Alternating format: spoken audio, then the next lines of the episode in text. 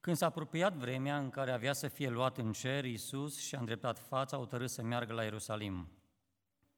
A trimis înainte niște soli care s-au dus și au intrat într-un sat al samaritenilor ca să-i pregătească un loc de găzduire, dar ei nu l-au primit pentru că Iisus se îndrepta să meargă spre Ierusalim. Ucenicii săi, Iacov și Ioan, când au văzut lucrurile acestea, au zis, Doamne, vrei să poruncim să se pogoare foc din cer și să-i mistuie cum a făcut Ilie? Iisus s-a întors spre ei, i-a certat și le-a zis, nu știți de ce duc sunteți însuflețiți, căci Fiul omului a venit nu ca să piardă sufletele oamenilor, ci să le mântuiască și au plecat într-un alt sat. Amin. Am citit acest text și câteodată ne cutremurăm ce gândire poate avea chiar și ucenicii Domnului Iisus Hristos sau cât de neînțelepți au fost în răspunsul care le-a dat Domnul Iisus prin faptul că i-au desconsiderat pe samariteni că nu l-au primit pe Iisus. Și vedem ce ar fi vrut ucenicii să facă Domnul Iisus cu o cetate, să o distrugă, să coboare foc din cer și să-i mistuie, pentru că nu l-au primit pe Iisus. Și Domnul Iisus le spune, i-a certat și le-a zis, nu știți de ce duc sunteți însuflețiți. Și concluzia este aceasta, versetul următor, căci Fiul omului a venit nu ca să piardă sufletele, ci să le mântuiască. Dragii mei, în această dimineață aș vrea să vorbesc despre o temă și anume ce caută Dumnezeu și astăzi? Care sunt căutările lui Dumnezeu într-o lume în care trăim noi astăzi? Fiecare dintre noi avem căutările noastre. Și cred că ne investim mult timp în căutările noastre ne investim energie, bani, ne investim potențialul nostru. Fata mea vrea să meargă la facultate la arhitectură și trebuie să prezinte o mapă cu nu știu câte zeci de desene, de schițe făcute. Și câteodată când văd cu câtă migală face fiecare linie măsurată și am zis, oh, câtă răbdare ai, ce, ce vrei să crezi în acel desen? O schiță în care Câteodată nu știi ce vrei să fie acolo. Și trebuie să ai o mapă cu 40 de, de desene pe care să le faci din cap fără nici alt lucru, să vadă cei care vei merge la examen că ai talent pentru arhitectură, că ai dar, că ai un pic de pregătire. Dragii mei, Dumnezeu este în căutarea unor lucruri de mare importanță în această lume în care trăim. Și prima căutare a lui Dumnezeu, ceea ce caută Dumnezeu și astăzi, este că El caută omul pierdut. Caută omul păcătos. Dacă ne uităm de la Geneza până la Apocalipsa, în fiecare carte a Bibliei, vedem, vedem căutările lui Dumnezeu, înclinația Lui spre oameni, spre salvarea lor.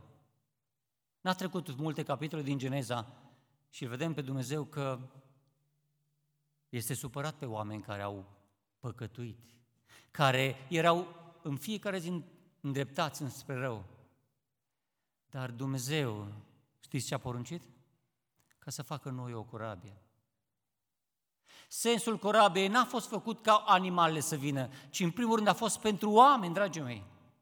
Dar oamenii, din păcate, n-au dat crezare cuvântului lui Dumnezeu.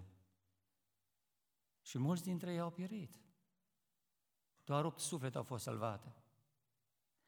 Dar Dumnezeu este mai departe în căutarea oamenilor pierduți. Și vedem în acea pildă cu oaia pierdută când acel păstor lasă cele 99 de oi pe islas și se duce să caute oaia pierdută. Pentru că pentru el era importantă acea oaie pierdută, vrea, vroia să o recupereze, să o aducă în turma lui. Dragii mei, oile au înclinația de a se pierde așa de ușor. Când eram copil, în vacanță, unde stăteau părinții mei, era o fermă de animale pe vremea lui Ceaușescu și m-am dus și eu în vacanță vreo două luni de zile cu oile acolo, ca să câștig un ban de vacanță. Și știu că aveam vreo 200 de oi. Și eram singur cu ele. N-aveam fluier, n-aveam câine de întors și Într-o zi am scăpat oile într-o, într-un lan de silos de porumb. Și toate au tăbărât pe acel silos și nu mai puteam, nu mai răzbeam să le scot afară. Nu știam ce se întâmplă. Când am venit a doua zi, câteva dintre oi le-am găsit moarte în staul. Erau umflate din cauza că au mâncat pe lacume acel silos. Apoi mi-am dus câinele meu de acasă cu mine, ca să mă ajute, crezând că așa e mai bine. Oaia nu are spiritul de conducere, ea are nevoie de păstor. Așa suntem și noi, fără Isus Hristos, așa de ușor ne putem pierde. Dar Isus Hristos ne-a căutat pe fiecare dintre noi. Te-a căutat pe tine și m-a căutat pe mine. Dacă astăzi suntem aici, suntem datorită faptului că cineva ne-a căutat. Fiecare dintre noi am fost pierduți. N-am fost unul bun care nu trebuia să fim căutat. N-am fost unul care să nu fi avut nevoie de doctor. Domnul Iisus spune, nu cei sănătoși au trebuință de doctor, ci cei bolnavi. Și toți am fost bolnavi din punct de vedere spiritual. Dacă astăzi te simți pierdut sau pierdută, vestea bună e că cineva e interesat de tine și te caută, poate de multă vreme. Cineva care a coborât din cer pentru a se întâlni cu tine într-o zi, pentru a te chema pe nume ca să fie a Lui. Dar știți ce este trist astăzi? Constat că mulți oameni astăzi nu se mai văd pierduți. Trist este că oamenii astea să văd că sunt buni, că au de toate, că au o poziție bună, că au bani de concedii, că pot să satisfacă toate poftele lor. Și în prosperitate oamenii nu mai au nevoie de Dumnezeu, ei nu se văd pierduți. Când realizezi că fără Isus Hristos ești pierdut, nu mai poți să stai nepăsător fără să nu faci nimic, fără să nu-ți rezolvi problema ta interioară. Câteodată stau și mă copleșesc, cum am putut să stăm atâția ani departe de Dumnezeu și ne-am întors la Dumnezeu, poate unii la 30 de ani, poate alții la 50 de ani, poate alții la 70 de ani. Și 70 de ani Dumnezeu a avut milă cu noi. N-a luat firul vieții noastre. La mine a fost 23 de ani. Știam de Dumnezeu, dar tot nu m-am întors la El și m-am dus în armată. Și am zis, Doamne, aici n-am biserică, n-aud predici, dacă Tu vei veni, câteodată îmi venea gândurile copilăriei sau anumite predici. Dacă Tu vei veni și mă vei prinde aici, ce se va întâmpla cu mine? Nu știam că chiar și acolo, la patul meu în care eram în armată, puteam să fac o rugăciune de predare Domnului. Credeam că trebuie să vin într-o biserică sau o predică. Și am zis, dacă mă eliberez din armată, mă pocăiesc. Și a mai trecut un an, și a mai trecut un an. Un an și încă un an. Și am căutat să mă împlinesc poftele, ca tinerii. Să te duci în discotecă. Dar nici în discotecă parcă nu te simțeai liber. Parcă o voce îmi spunea, Claudile, nu-i locul tău aici.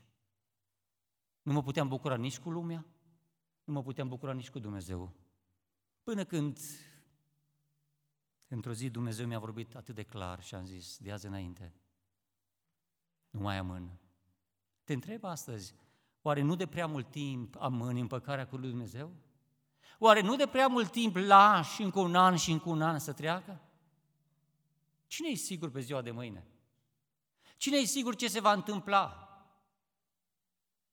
Am știut cineva dintre noi că fratele de Valesi, o lună de zile dintre noi, datorită unei situații care n-am prevăzut-o? Dragii mei, ne ducem de acasă dimineața și nu știm când și dacă ne mai întoarcem. De aceea te întreb în această dimineață, dacă încă n-ai făcut un legământ cu Dumnezeu, nu mai amâna. Ne duc aminte de o bunică căruia Dumnezeu i-a vorbit printr-un vis într-o seară. Eram la săriște și i-a spus, Dumnezeu mi-a vorbit printr-un vis și mi-a zis, du-te la adunarea din capul satului, acolo e locul tău. Și această femeie a venit acolo fără să o cheme cineva, fără să-i dea cineva un tractat. Singur în vis Dumnezeu i-a vorbit de acolo. A venit, a rămas și s-a predat, s-a, bocă, s-a podezat. Și a trăit lângă Domnul până la sfârșitul vieții ei. Apoi a venit soțul ei de 80 și ceva de ani care s-a botezat și el. Dumnezeu le-a vorbit. I-a avut în planul său, i-a căutat. Dragii mei, uitați-vă la Apostolul Pavel, care era un prigonitor al bisericii. El mergea în Damasc ca să prindă pe credincioși și să-i bage în închisoare. Și Dumnezeu îi se descoperă acestui om care era pierdut. El era plin de râvnă, dar nu pentru Dumnezeu. Împotriva lui. Era religios, dar nu credincios. Și Pavel aude o voce în care Domnul îi spune, Saule, Saule, pentru ce mă prigonești? Știți ce răspunde el? Cine ești tu, Doamne? Și apoi mai zice ceva. Ce vrei? Ce vrei să fac? Sunt două întrebări la care trebuie să răspundem și noi. Cine ești tu, Doamne? Și ce vrei să fac? Poate la prima ai răspuns și știi cine este Dumnezeu. Dar la a doua, știi răspunsul? Doamne, ce vrei să fac? Și de atunci, dragii mei, Saul, dintr-un prigonitor, a devenit un mărturisitor al lui Hristos. Unul care și-a predat viața în slujba lui. Dumnezeu te cheamă și pe tine astăzi să fii un mărturisitor al lui. De ce oamenii astăzi oare stau nepăsători și nu văd că sunt pierduți? Și de ce? Pentru că au ochii orbiți de Dumnezeul veacului acesteia. Până când nu li se dă de pe ochii acea ceață, ei nu pot vedea starea în care se află. Ei sunt morți din punct de vedere spiritual și au nevoie de atingerea lui Dumnezeu. Au nevoie să audă Evanghelia de la cineva sau prin cineva. Au nevoie de o intervenție divină.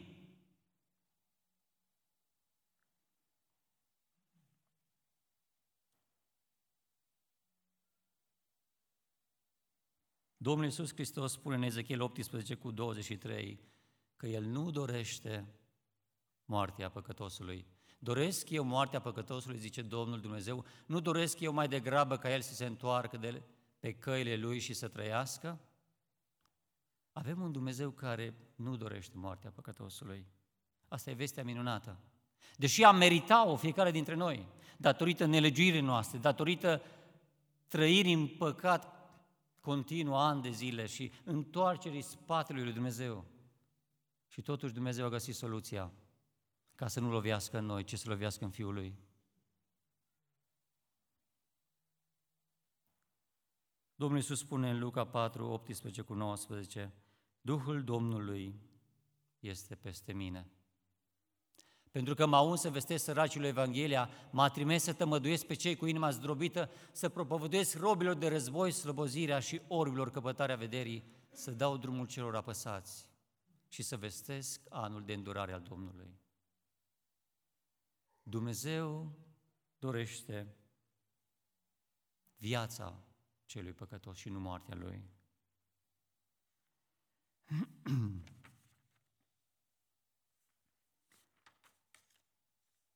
M-am stat și m-am gândit, oare prin ce moduri caută Dumnezeu și astăzi pe cei pierduți? Care sunt modurile prin care Dumnezeu încă îi mai caută astăzi? Cum se descoperă Dumnezeu azi oamenilor? Și unul dintre lucruri prin care Dumnezeu se descoperă oamenilor este prin revelația generală, prin creație. Creația întreagă, dragii mei, ne arată măreția lui Dumnezeu, puterea lui cea mare și suveranitatea lui peste toate lucrurile.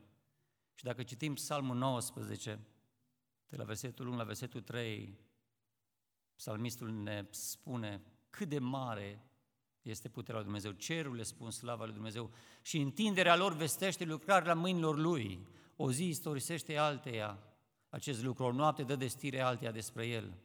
Și acestea fără vorbe, fără cuvinte ale căror sunet să fie auzit. Fără vorbe și fără cuvinte. Dumnezeu spune că există și că e mare și că e atotputernic și că e suveran peste toate prin creația care o vezi cu ochii tăi. Dar nu numai atât. Dumnezeu ne vorbește prin conștiința noastră, dragii mei. A pus în noi chiar și gândul veșniciei, ne spune în Eclesiastru. Fiecare om are conștiință care îi spune ce e bine, ce e rău. Conștiință care îi spune că nu poate trăi oricum, că alegerile noastre au consecințe, fie pozitive, fie negative. Și în Romani, capitolul 1, versetul 19 și 20, Pavel vrea să ne spună că niciun om nu se poate dezvinovăți înaintea lui Dumnezeu dacă nu se întoarce la El. Spune, fiindcă ce se poate cunoaște despre Dumnezeu le este descoperit în ei, căci le-a fost arătat de Dumnezeu. În adevăr, în sușirile nevăzute ale lui Dumnezeu, puterea lui veșnică și dumnezeirea lui se văd lămurit de la facerea lumii când te uiți cu băgare de seamă la ele, în lucrurile făcute de ele. Așa că nu se pot dezvinovăți. Conștiința, cugetul tău, îți spune că trebuie să te împaci cu Dumnezeu, că ești pierdut fără El, că ai nevoie de atingerea Lui, că drumul pe care mergi nu e un drum bun, că alegerile pe care le-ai făcut poate sunt greșite. Dar dacă păcatul persistă în viața omului și omul trăiește continuu în păcat, cugetul acela care altădată era sensibil devine insensibil și nu te mai sensibilizează. Nu-ți mai dă semnale. Și cea mai rea stare, știți care este? Când Dumnezeu te lasă pradă minții tale blestemată. Când Dumnezeu nu-ți mai pune piedici, când Dumnezeu nu te mai tensionează, când Dumnezeu nu mai spune stop. Există un timp când Dumnezeu nu-ți mai spune, dacă tu nu iei seama, uitați-vă la faraon, acest om care a știut despre Dumnezeu, a văzut puterea lui Dumnezeu prin Moise și Aron, a văzut minuni ca nimeni altul. Și știți ce a făcut faraon? S-a împietrit, s-a împietrit, s-a împietrit.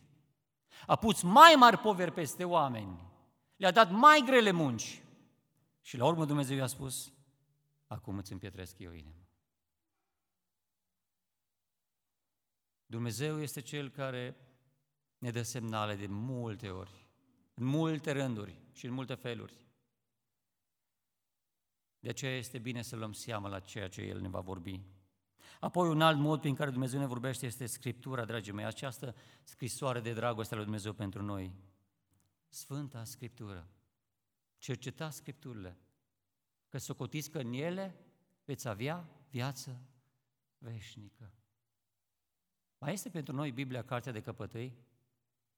Mai este ea acea carte care o iubim, care o prețuim? Noi avem așa de multe Biblii, așa de multe traduceri și poate de multe ori nu le atingem. Mi-aduc aminte de cineva care a fost în pușcărie, spunea în China. Știți ce a reușit să ia cu el? O singură foaie din Scriptură. An de zile cât a fost închisă acea foaie ruptă din Biblie care a avut-o, acea l-a ajutat să rămână tare lângă Dumnezeu. Să le dea și la alții motive de încurajare.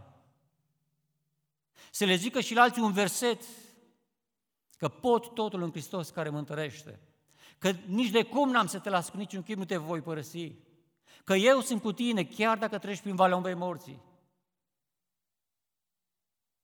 că eu sunt Dumnezeul cel tare. O singură foaie, ani de zile, a rezistat. Unii chinești, când au primit prima Biblie, știți ce au făcut? Au dormit cu ea pe piept așa de mult, o îndrăgeau. Și spunea ei că în fiecare zi învăța câte un capitol din Biblie. În 30 de zile învăța 30 de capitole. Și când mergeau să vorbească, de multe ori citeau din mintea lor, nu dintr-o carte. Și spunea, dar voi de ce nu citiți din Biblie? Și a zis, s-ar putea să fim închiși din nou în închisoare și acolo nu avem Biblie cu noi, așa că luăm Biblia cu noi în inimă și în mintea noastră. Și atunci o vom avea. De acolo nu ne poate lua nimeni.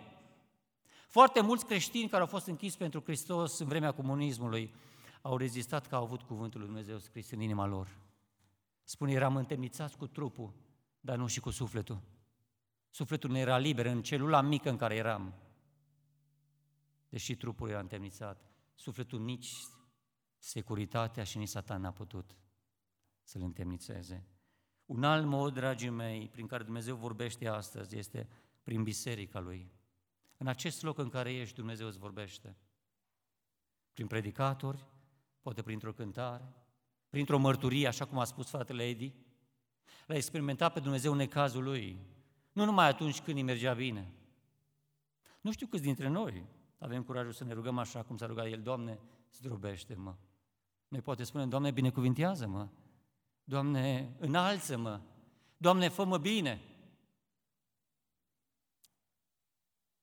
Îmi dau seama că și am o problemă la genunchi de câteva luni.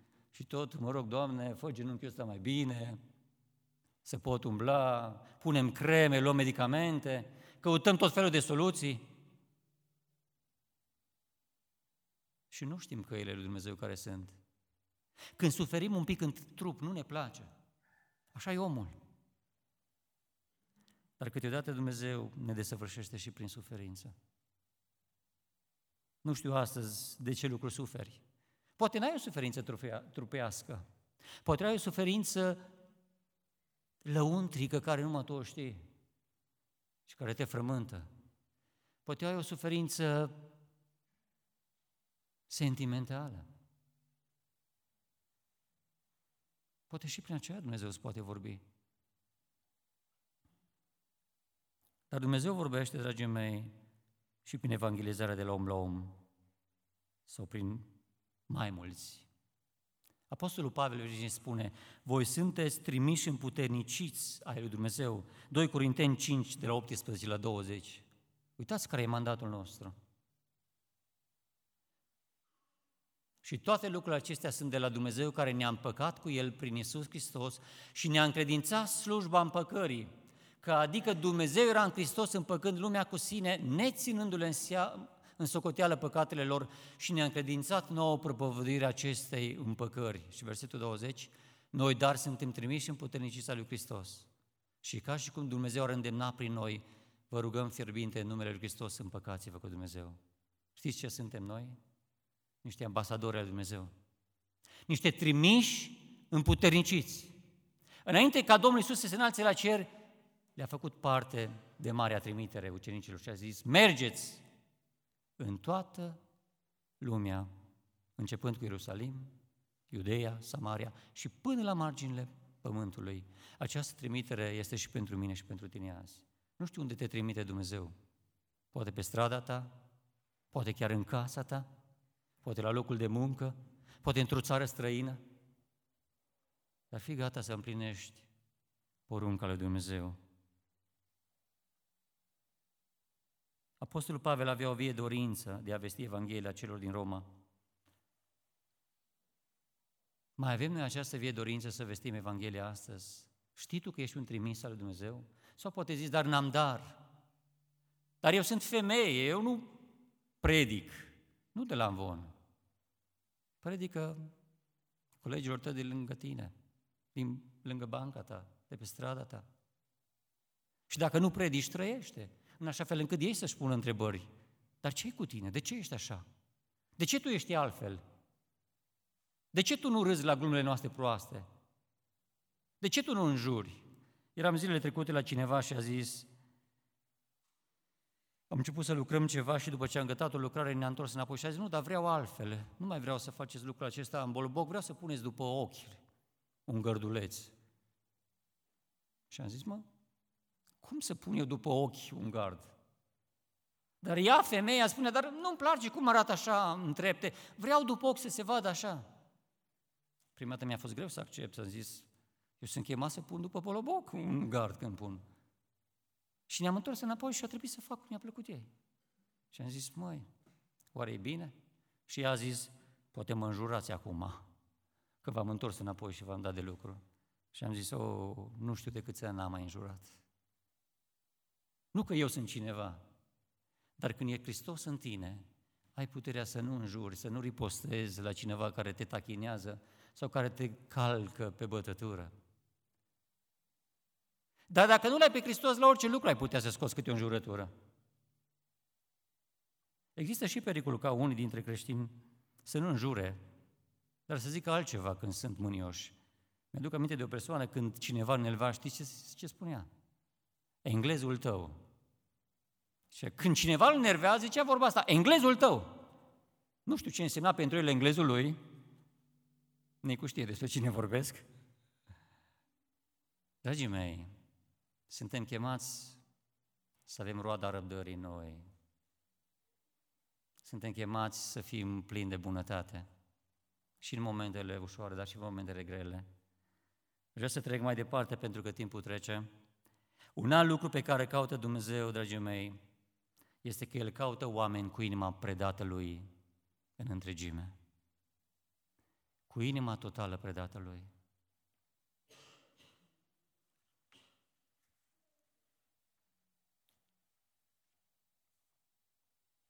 Ceea ce văd astăzi este că există această situație de a-i preda lui Dumnezeu doar anumite părți.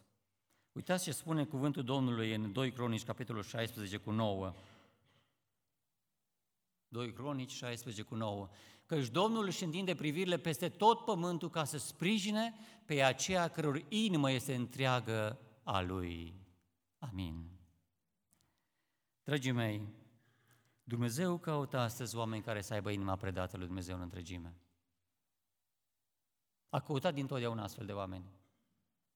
Și a găsit un Avram, a găsit un Moise, chiar dacă la început a bășbăit și parcă n-a vrut să meargă. Până la urmă Moise a acceptat chemarea lui Dumnezeu. Dumnezeu cheamă oameni care să aibă inima predată Lui. De acei oameni se folosește cei mai mult. Dacă Dumnezeu nu se folosește astăzi de noi, s-ar putea să ne punem întrebare și să zicem, Doamne, oare inima mea îți este predată în întregime sau doar o parte din ea? Oare de ce Dumnezeu nu mai face astăzi minuni și de ce Dumnezeu nu mai mântuiește? De ce Dumnezeu nu ne mai folosește? S-ar putea să fie unul dintre răspunsuri, că inima noastră nu mai bate așa de mult pentru El. Una dintre porunci, știți care este? Să iubești pe Domnul Dumnezeul tău cum? Din toată inima ta, cu toată puterea ta, cu tot cugetul tău. Cineva, după ani de zile de căsnicie, a zis soției lui că vrea să plece din acea căsnicie. Și i-a dat cheile casei, i-a dat cheile mașinii și a plecat. Și el a întrebat, dar de ce vrei să pleci dacă îmi lași toate aceste mie? Și răspunsul lui a zis, ție-ți las casa, mașina, dar inima i-am predat-o altei femei. Și plec. Trist. Dar când noi nu mai avem inima predată lui Dumnezeu, atunci o putem preda lui Dumnezeu altceva. Putem preda lui Dumnezeu lucrurile mărunte ale noastre. Putem preda o slujire superficială, o cântare din când în când, o poezie, o predică, o dată la o lună. Dar când suntem predați totul lui Dumnezeu, nu mai ținem pentru noi. Câteodată ținem pentru noi lucrurile principale și le dăm lui Dumnezeu lucrurile secundare. Cele care nu ne mai satisfac pe noi, cele care poate n-au preț. Și hai să vă zic un test. Vine colecta și vrei să dai Domnului. Ți-ai propus să dai lui Dumnezeu. Și când băgi mâna în buzunar și vrei să deschizi portofelul, îți dai seama că n-ai niciuna de un leu, niciuna de cinci, niciuna de zece, ai numai de o sută sau de 200. Și zici, mă, ce să fac, să dau sau să nu dau? Te uiți în stânga, în dreapta, n-are cineva să-mi dea 10 lei. Câteodată așa facem. Există tendința să dăm lui Dumnezeu mărunțișuri. Asta e un mic test pe care ne putem verifica fiecare dintre noi cât de mult îl iubim pe Dumnezeu. Și doar niște bani, niște ărtii, care le-am câștigat datorită faptului că Dumnezeu ne-a dat putere să muncim. Că dacă n-am fi fost sănătoși, ai mai fi avut un salariu întreg? Ai mai câștigat o mie de euro sau două sau trei sau o mie de lei? Nu știu. Știu că câștigurile sunt diferite. Alții poate câștigă 2000 de lei, alții poate 2000 de euro, alții poate mai mult. Dar Dumnezeu nu se uită neapărat la cât dăm, ci la cât ne mai rămâne. Sau cu ce inimă dăm lui. Acea văduvă a dat doi bănuți care i-a avut să mai trăiască. Și Domnul Iisus a zis, această femeie a dat mai mult decât ceilalți la un loc. Pentru că i-a dat din tot ce mai avea ca să trăiască. Trebuie să învățăm lecția aceasta să ne predăm lui Dumnezeu fără rezerve. Și mă uit la mine și îmi dau seama de multe ori că nu m-am predat lui Dumnezeu întru totul. Că am ținut ceva pentru mine, că am fost poate de multe ori prea comod sau poate prea superficial. Și n-am avut de multe, chie, de, de multe ori chef la slujire. Și câteodată ne codim și zicem, lasă mai facă și ăla și ăla. Oare prea puțin a făcut Dumnezeu pentru noi?